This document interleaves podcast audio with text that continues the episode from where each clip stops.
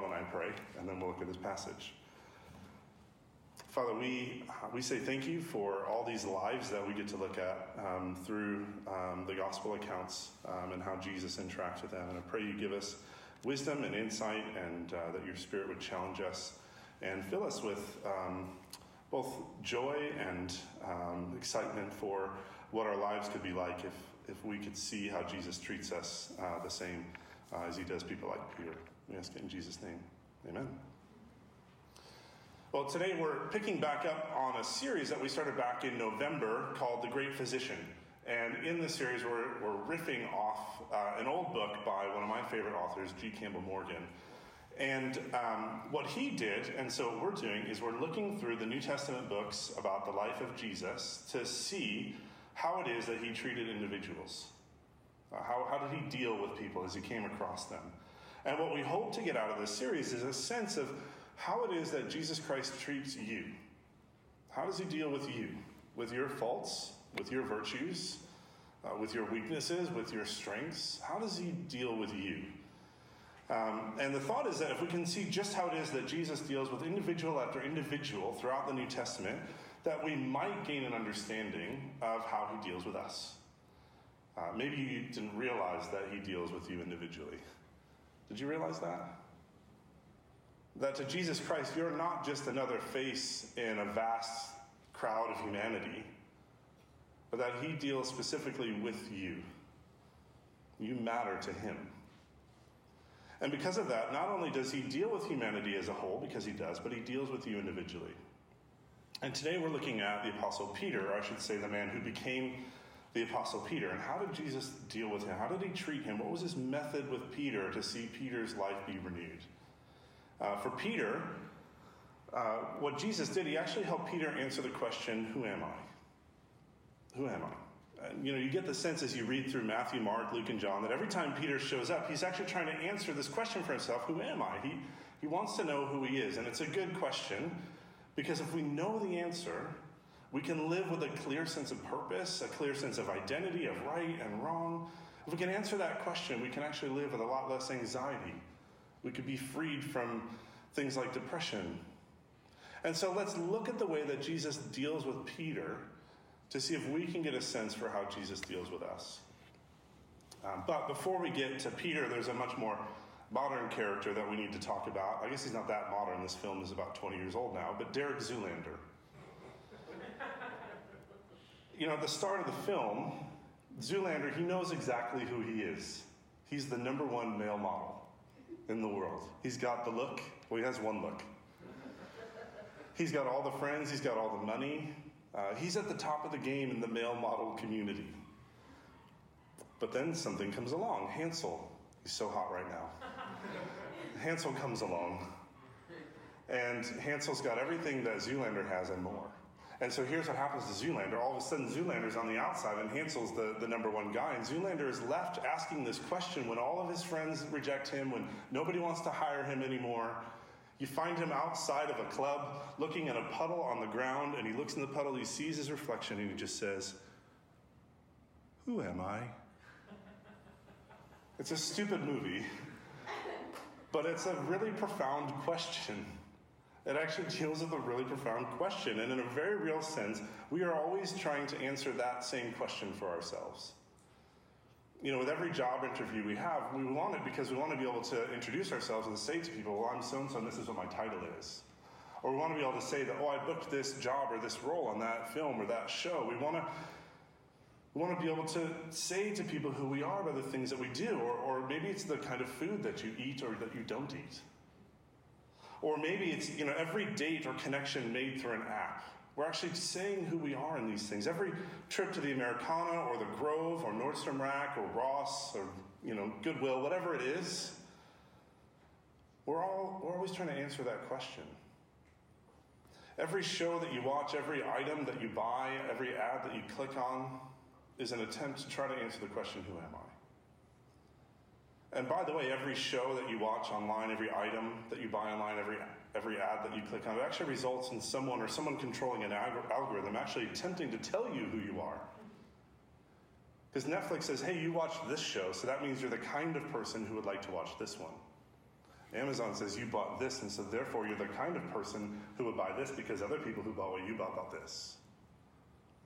Now, what all this is telling us is that we actually live in an age where there's no transcendence. There's, there's this, this world and what we can see and what we can feel and what we can touch, that's all there is. There's nothing beyond that.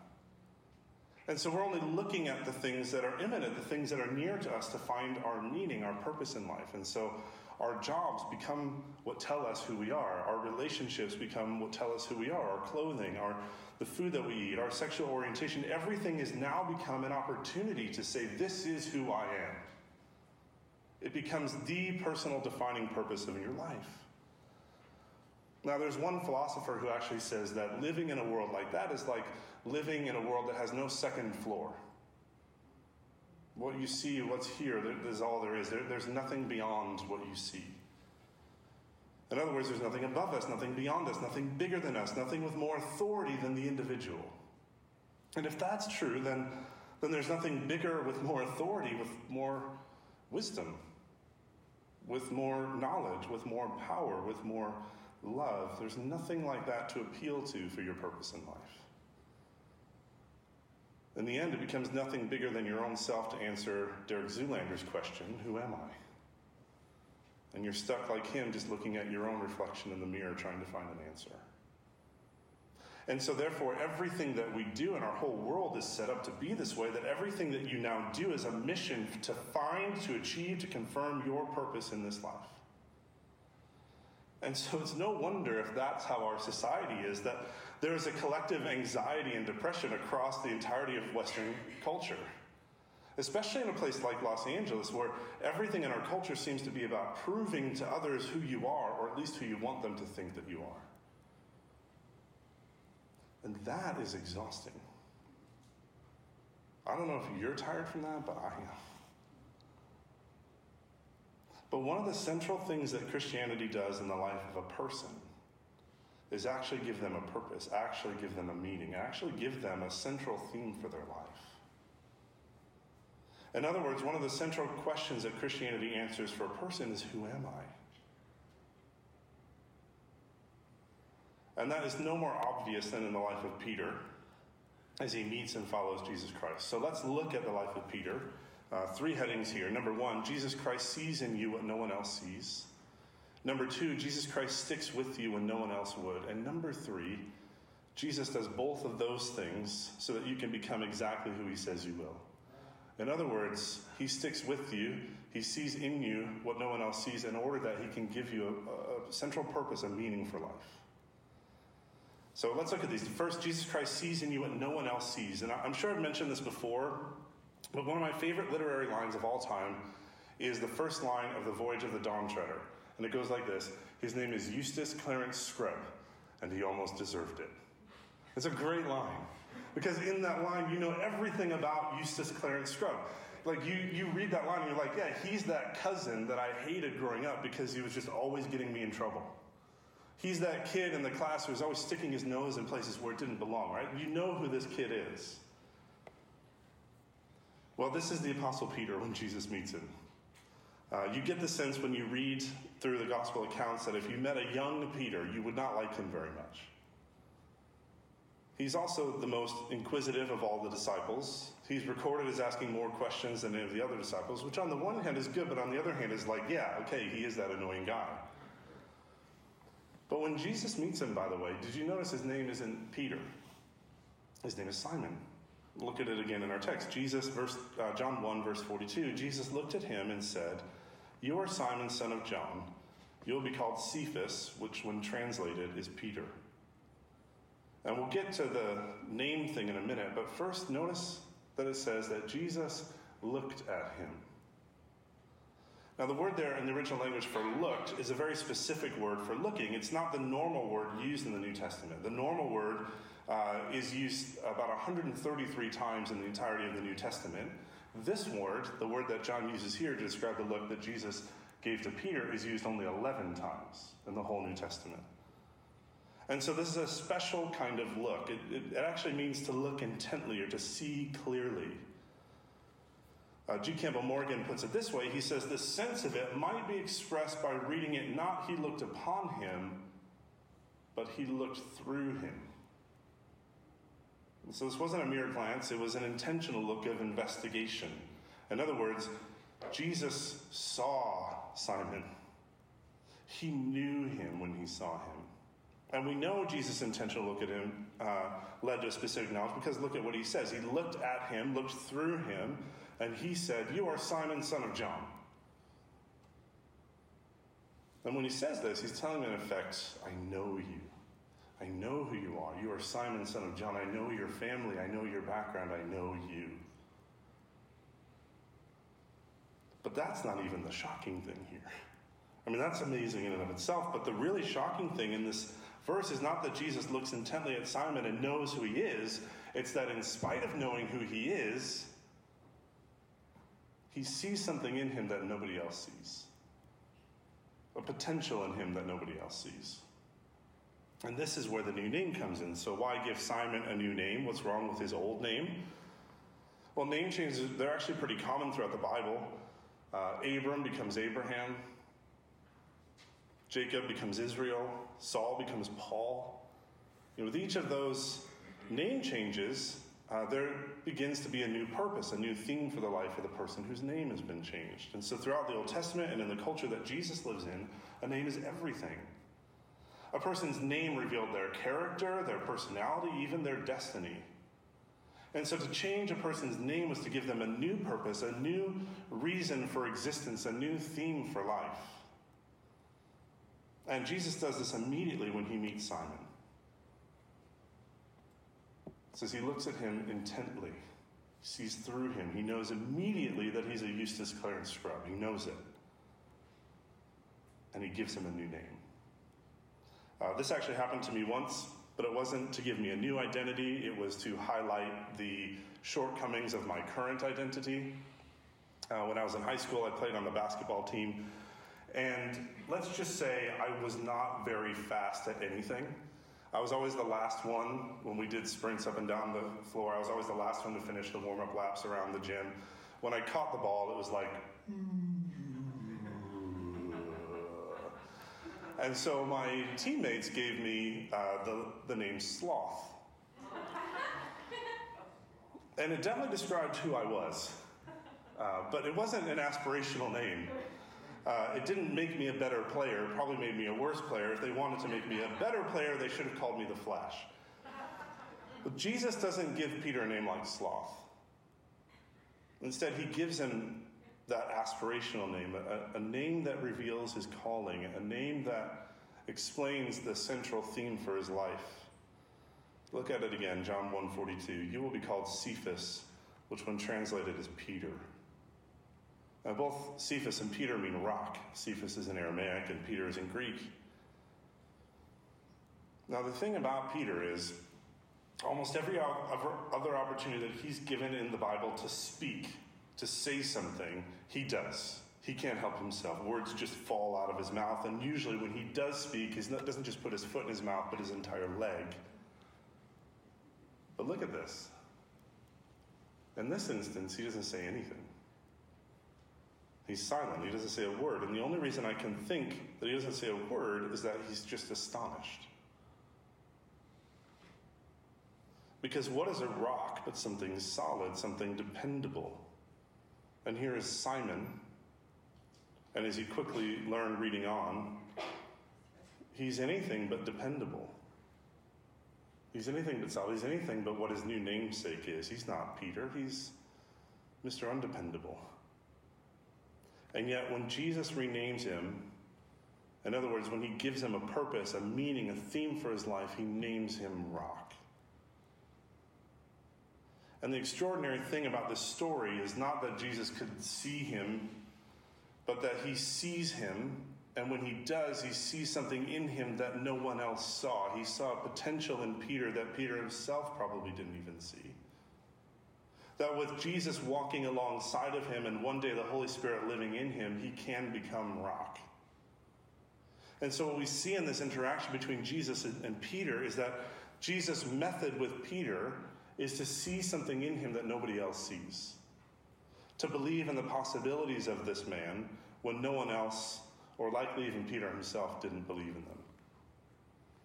Jesus looked at this man and saw not only how undependable, how unrock like he was in the present, but he saw all the way past that to the future, to a purpose, to a theme for his life that nobody else saw.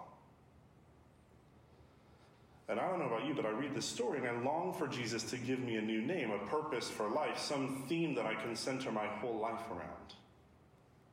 And don't you want that?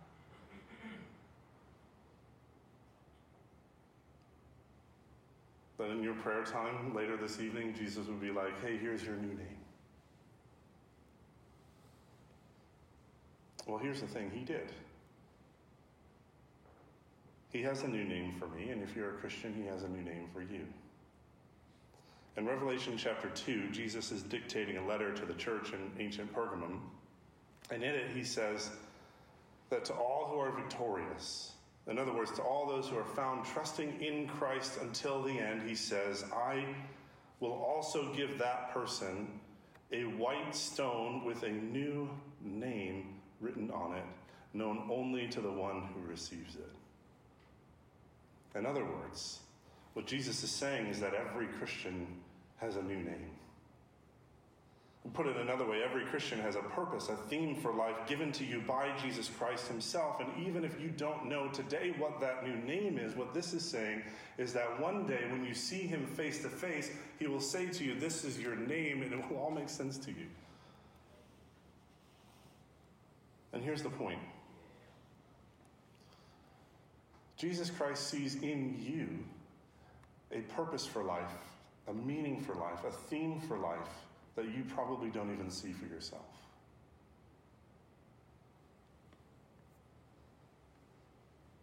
But to get it, to live it, we've got to look beyond only what is imminent, only what is around us. To get this theme for life, to answer the question, Who am I? we have to recognize that to this universe, this reality that we live in, there's a second floor. There's a transcendent God who is ultimate, who is the ultimate authority, who is ultimate wisdom, who is ultimate love. And when we look to Him for our purpose, for our meaning in life, He's the one who gives it. And that alone is what will free you from the anxiety or the fear of answering the question, Who am I? It will free you of constantly having to prove to others that you're a certain kind of person, always having to show your virtue to other people, wearing it out for everyone to see. And when Peter meets Jesus Christ, he meets the one, the only one who can give him a purpose in life, because Jesus Christ and him alone is God in the flesh. Only he has the authority to do that. Which means I cannot possibly tell you what your specific purpose in life is. I wish I could, but God alone can do that. But I do know, in a general sense from the Bible, what the general purpose of a Christian's life is to be. Or put it another way, several identities, several themes to your life that every Christian should possess. That if you possess these things, if you live out these themes, it will give you a meaning, a real meaning in your life. And here they are. Number one, you are a son or a daughter to an eternally loving father. That is the very central thing about you. If you are a Christian, the most central thing about you is that you are a son or a daughter to an eternally loving father. Number two, you are a brother or sister to eternally loved siblings. And so that love that you receive from the Father, you pour out to those eternally loved siblings who are around you. But number three, you are a messenger to an eternally loved humanity that will never know they're loved unless you tell them. Amen. And if you can live out those three identities, I promise you it will give you a purpose for life, no matter your income no matter your family, no matter your relationship status, no matter your job, no matter your house, no matter which neighborhood you live in, no matter what you wear, no matter what you eat or don't eat, and so on and so forth. Now, it'd be great if when Jesus renamed Peter, he like got it immediately. And uh, the, the next verse said, and so then uh, Peter became a dependable disciple, and then when the church got started, he was Mr. Dependable Apostle. It'd be great if that's how the story went, but it's not. Which leads us then to point two So the first thing is that Jesus sees in you what no one else sees. The second point is Jesus Christ sticks with you when no one else would. Now, do you remember that word from earlier when Jesus looked intently at Peter? Well, that word is actually used a second time to describe Jesus looking at Peter. If you're a math person, that means about 20% of the time that word is used is for Jesus looking at Peter. Only this time it was the moment of Peter's greatest failure. And we always want people to look at us in our moments of great triumph, of success. We never want people to see us in our moments of failure. And because I thought about my nickname on the basketball team, it brought up another uh, basketball story from when I was in high school. I'm wearing it all out here for you guys. Um, Mr. Sloth uh, was playing in a game, and uh, we're playing in this tournament. And because it was a tournament, there was like our game was happening on the main center court, but there were other games happening on other basketball courts around, and our game went into overtime which meant the people who were showing up to watch the next game on the court that we were on, they started to come in. And then when the other games finished, they're like, hey, that sounds like a good game. I'll go and watch that. Well, we went in not to just one overtime, but we went into two overtimes. And so now people are, everyone's coming. Then we get to the third overtime. We're just trading points back and forth, back and forth. We're at the third overtime. There are now thousands of eyes watching us on this center court. And uh, with about 30 seconds to go, I ended up, um, I tipped the ball away, and here's the sloth, uh, Mr. Uncoordinated Sloth, dribbling down. I'm right handed with my left hand on the left side, and I'm going to go make a left hand layup. And if I make this layup, we win the game, and thousands of people cheer. Everyone cries. The NBA calls me and says, skip college and just come on in. And so here I come, and I'm, I'm dribbling down my left hand, and I, I know that everyone is going to catch me because I'm the sloth. And so I'm coming down, and I go to make a left hand layup. The easiest shot in basketball is a layup. And I throw the ball up, and I hit not the rim, the bottom of the backboard. and then I trip and fall and roll across the floor. Thousands of eyes intently looking, watching, anticipating this as this is the one that would win it after three overtimes. We won the game, by the way, but it was in the fourth overtime. And I had no part in that part.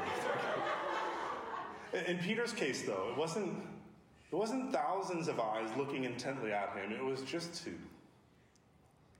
And it was the only two eyes that mattered. Towards the end of his life, Jesus predicted that Peter would deny knowing him.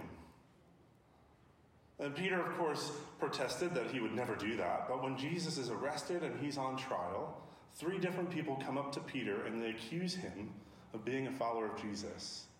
And two times he says, No, no, no, I don't, I don't know the man. I don't know him. And it's at this moment that Jesus gives this second intent look at Peter. So here it is in Luke chapter 22, verse 61. The third person has now just accused him of being a follower of Jesus. Verse 60, actually. Peter replied, Man, I don't know what you're talking about. Just as he was speaking, the rooster crowed. The Lord turned and looked straight at Peter. Then Peter remembered the word the Lord had spoken to him Before the rooster crows today, you will disown me three times. And he went outside and wept bitterly. And so here is Peter, the one who Jesus said would become the rock.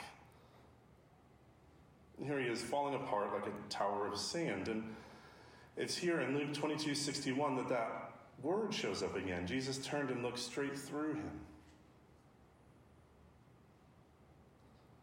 And for this, Peter should be disqualified. How could he continue to be a disciple? let alone be the rock? How could he be the one who Jesus said at one point, You're going to hold the keys to the kingdom of heaven? He hit the bottom of the backboard and fell down. And yet, in the very last chapter of John's Gospel, we come to the last interaction between Jesus and Peter. Jesus, at this point now, has been raised from the dead and he actually made breakfast for the disciples on the side of a lake. And after breakfast, he has a conversation with Peter. Now have a look at this conversation. Notice, by the way, what Jesus calls Peter each time. This is John 21. It should be on the screen for you. When they had finished eating, Jesus said to Simon Peter, Simon, son of John, Do you love me more than these? Yes, Lord, he said, You know that I love you. Jesus said, Feed my lambs. Again, Jesus said, Simon, son of John, do you love me? He answered, Yes, Lord, you know that I love you. Jesus said, Take care of my sheep. The third time he said to him, Simon, son of John, do you love me?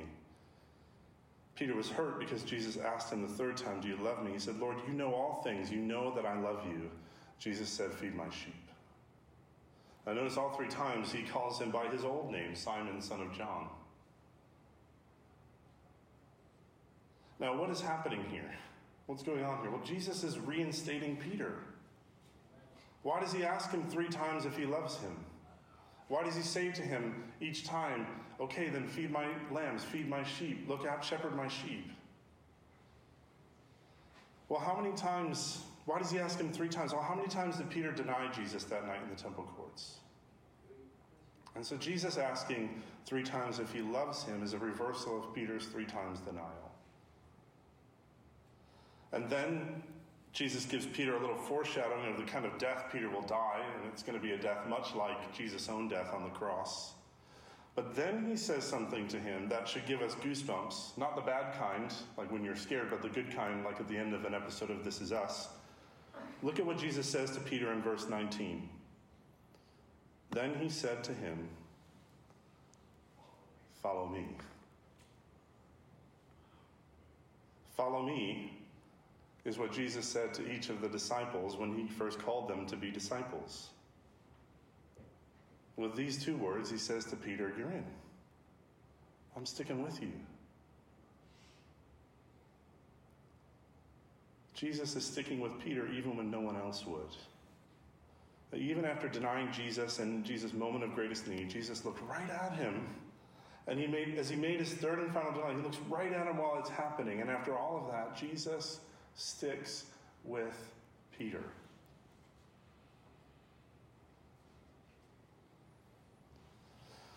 Now, of course, in Peter, we can very easily see something of ourselves. And yet, look at the method of Jesus with Peter. He sticks by him even when he failed. Have you failed recently? Last week? Last night? This morning? Think of the worst thing you've ever done. Jesus sticks with Peter. Jesus sticks with you. Now, how can he possibly do that? How can he stick with Peter? How can he stick with you? Well, it's because he stuck it out on the cross. Over in Matthew's gospel, it actually records people standing around the cross while Jesus is hanging there dying, and they say to him, Hey, if you really are the Son of God, if you really can do miracles, why don't you just come down off the cross? Prove it to us, they say. And of course, he could have done that. But instead, he proves he is the Son of God in another way. He actually proves it by staying up on the cross and dying, and then three days later rising from the dead. He stays on the cross in order to die for men like Peter, who he hadn't reinstated yet, by the way. He stayed on the cross for people like you and me who deny Jesus in our thoughts and our words and our deeds dozens and dozens of times a day. Why? Why die for us like that? Well, it's so that in the end we can become exactly who he said we would become. And this is point three. Jesus does both of these things. He sees in us what no one else sees, and he sticks with us when no one else would, so that you can become exactly who he says you will.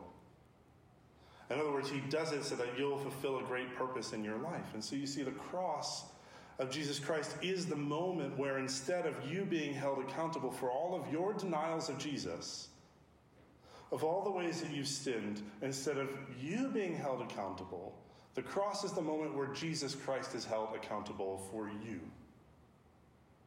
The cross then is how Jesus is able to forgive Peter, and it's how Jesus is able to forgive you. It's also, by the way, how he's able, just like he gave Peter a new name, to give you a new name. Because see, it's only after the cross, after being reinstated, after receiving the Holy Spirit, that Peter is finally able to begin to live up to his name. Peter goes on to be the rock for the church of Christ for the rest of his life. He's present at the center of every major milestone of the church for the next several years. And so Jesus sees in Peter what no one else sees. He gives him a defining purpose, a theme for his life. He sticks with Peter even when nobody else would. But because of both of those things, Peter then becomes the rock for the early church. And the same is true for any Christian. That only after coming to grips with your need for the cross of Christ, only after being reinstated by Christ and receiving the Holy Spirit can we be given a new name and begin to live up to that name. But of course, to do any of that, we must come to grips with the fact that there is a second floor to this universe that we live in. That there is a true God in heaven who is greater than all of us a transcendent God of love and power, of righteousness and authority, who revealed himself on earth in the person of Jesus Christ. And it is only in him that we can find this ultimate purpose for our lives. Only in him that we find a new name, if you will. And so, if you're looking for a purpose in life, a major theme, if you're looking for it in your work or in a relationship, or in having a family, or in your your virtuousness or in your style or in whatever it is. If you only look for it there, you will be led to despair and anxiety because none of those things are transcendent. None of those things have enough to give you a true purpose in life. Only Jesus Christ, the actual transcendent one who came down from heaven, only He can give you that. And so, as we close, let me give you a challenge and a warning that comes from living a life where Jesus gives you your purpose. And uh, the challenge and the warning, they're both the same thing. So, if you look at the life of Peter as an example, you could also look at the Apostle Paul, the Apostle John. You could look at people like Philip and Stephen in the book of Acts, and you'll see the same challenge, the same warning come up. A life where you get your purpose from Jesus Christ means this Here's the challenge of the morning. You will be asked over and over and over and over and over and over and over again to give up your needs, your wants, and your preferences for the sake of others. I don't know what specific purpose in life Jesus has given or will give you, but one thing I know both from the pages of Scripture and from life experiences, that in order to fulfill that purpose, whatever it might be, you will be asked over and over and over and over again to give up your needs, to give up your wants, and to give up your preferences for the sake of other people. And that is both a warning, because if you get started in that, it's very hard. It's very challenging. It's extremely difficult. But it's also a challenge to become the kind of person who is willing to give up your needs, wants, and preferences for the sake of others. And the only way you do that is by doing it today, and doing it again tomorrow, and doing it again the next day, and again the next day, and again the next day. And eventually you find that you've become the kind of person who's willing to give up your needs, your wants, and your preferences for the sake of others. And so you may not see in yourself the kind of person who's willing to live a life like that. But remember, Jesus sees in you what no one else sees. And so Jesus sees in you the ability to become that kind of person. And only in Jesus are you able to find this final definitive answer to the question, Who am I? And so, listen, no matter the purpose God has for your life, know, know this Jesus Christ sees in you what no one else sees. He sticks with you when no one else would. And he does both of those things so that you can become exactly who he says you will. In other words, he does it so that you can have a greater purpose, a central theme for your life. And if all of that's true, then we have to pray and ask him for help. So let's do that. Our Father, we need your help if we are going to live this way. Uh, we do not have the strength to live this way. Peter clearly didn't. He needed the Holy Spirit to come into his life. And so, Lord, we ask for your help to live this way, that you would give us a clear purpose, a clear meaning in life, and that out of it we would learn what it is to, to serve others, to, to be willing to give up our, our needs and our wants and our preferences for the sake of others. And we ask it all in Jesus' name. Amen.